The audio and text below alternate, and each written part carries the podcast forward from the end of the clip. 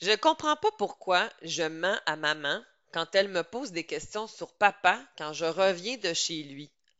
Hum, merci pour cette belle question.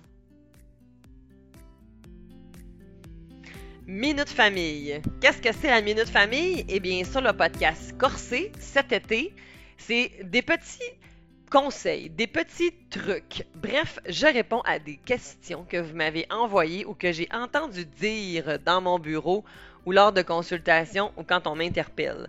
Alors pendant quelques minutes seulement, à tous les semaines, on se retrouve sur le podcast Corsé pour le moment Minute Famille. Ne te gêne pas si tu as des questions à me poser. Écris-moi sur mes réseaux sociaux, Cynthia Girard Psymed. Viens me poser tes questions, puis ça va me faire plaisir de peut-être pouvoir y répondre durant la période de l'été. La minute famille, ça se consomme vraiment très bien avec un petit pina colada, un petit martini, en passant la tondeuse, en préparant le punch ou tout simplement en regardant les enfants qui courent autour de la piscine. Bonne écoute et bon été! En fait, ça, c'est un petit coco qui m'avait euh, qui m'avait demandé ça un jour dans mon bureau. Ses parents sont séparés depuis plusieurs années. Malheureusement, ils se chicanent énormément. Et lorsque l'enfant, en fait, arrive à la maison, dans le contexte de mon histoire, c'est la maman qui pose plusieurs questions.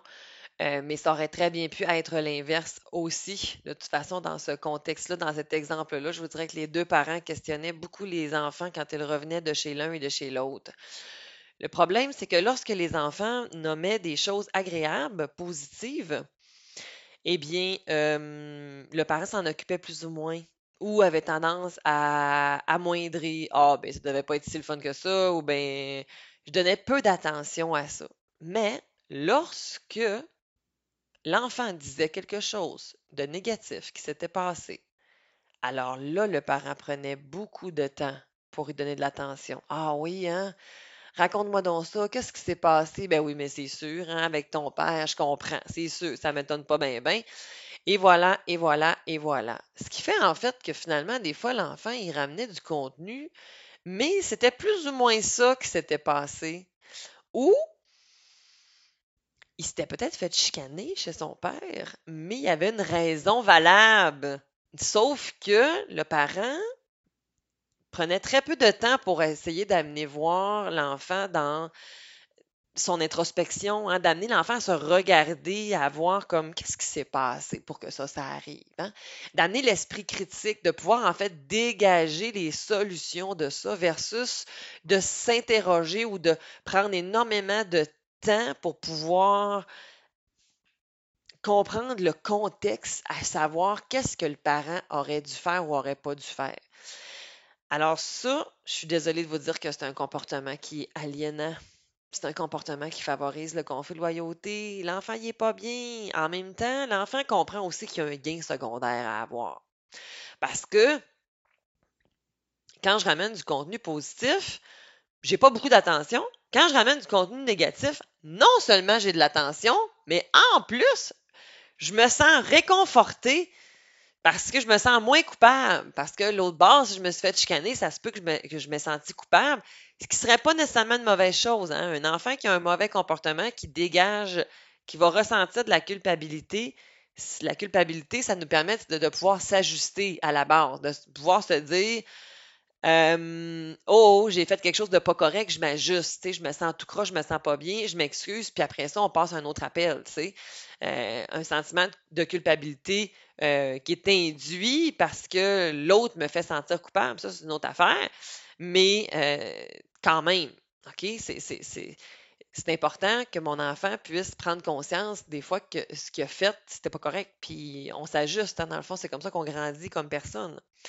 Donc, dans mon exemple, ben, l'enfant, il revient, il a de l'attention de son parent, puis ça, il n'y a pas un enfant qui va cracher là-dessus, là. Tous les enfants adorent avoir de l'attention de, de, leurs parents. Puis en même temps, ben, euh, l'enfant, il n'est pas pris en défaut, euh, il est quasiment même voir, euh, il, y a, peu de remise en question, fait que je vais continuer à avoir ce genre de comportement-là, bien entendu. Parce que là, il y a une dynamique qui est en train de s'installer. C'est ça qui est en train de se passer. Et c'est malheureux. C'est malheureux parce que de façon indirecte, ce que tu es en train de faire, c'est d'induire chez ton enfant, OK, que l'autre parent n'est pas correct, que l'autre parent n'intervient pas de la bonne manière. Donc, je ne suis pas en train de dire que quand ton enfant te raconte des choses qu'il a vécues de l'autre bord, de rien dire, hein? J'aime pas beaucoup la phrase des fois qu'on va entendre des fois chez les enfants ou chez les parents. Ah, ben ce qui se passe chez mon père, ça reste chez mon père. Ce qui se passe chez ma mère, ça reste chez ma mère. Grande erreur. C'est faux, OK? C'est pas vrai, ça. Les enfants, ils ont le droit de vivre leur vie chez maman, chez papa. Ils ont le droit de ramener l'information qu'ils veulent. Le danger, c'est que justement, quand ils sont pas accueillis ou quand euh, c'est scruté à la loupe, ben à ce moment-là, c'est là où est-ce que des fois les enfants ramènent plus ou moins d'informations ou la laissent cacher. Puis ça, ben c'est triste. Parce que mon enfant, il est comme en train de développer deux vies en parallèle. Nous, comme parents, quand ils arrivent de l'école, nos enfants, là, est-ce qu'on leur dit Hey, c'est arrivé à l'école, ça reste à l'école? Ben non. on les entend, puis en plus, on veut savoir de l'information, tu sais. Donc, l'attitude, le comment on fait les choses, c'est sûr que ça, ça a vraiment une grande incidence, c'est clair. Par contre, euh, on pourrait en parler encore en long et en large de comment justement on va venir récupérer, comment on peut accueillir notre enfant quand il nous donne euh, du contenu de chez l'autre parent. C'est sûr que je vous ai donné quelques pistes déjà, en fait, par rapport à ça. Euh, mais si vous voulez aller plus loin, j'ai en fait l'épisode où est-ce que je reçois le Carrefour Aliénation parentale et je reçois l'ambassadrice, en fait, l'épisode 18 et l'épisode 19. Vous pouvez aller plus loin, OK, là-dedans pour pouvoir avoir plus d'informations.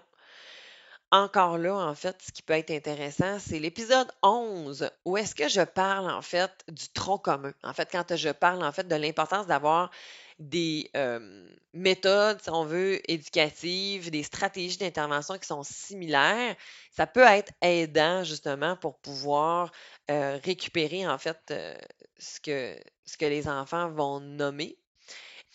L'épisode 2 Quoi dire à l'autre parent? Ça, là, l'épisode 2, c'est vraiment aussi une bonne référence parce que ça vous met la ligne, justement, sur qu'est-ce que je dis à l'autre parent, qu'est-ce que je dis pas à l'autre parent, l'importance de la communication coparentale.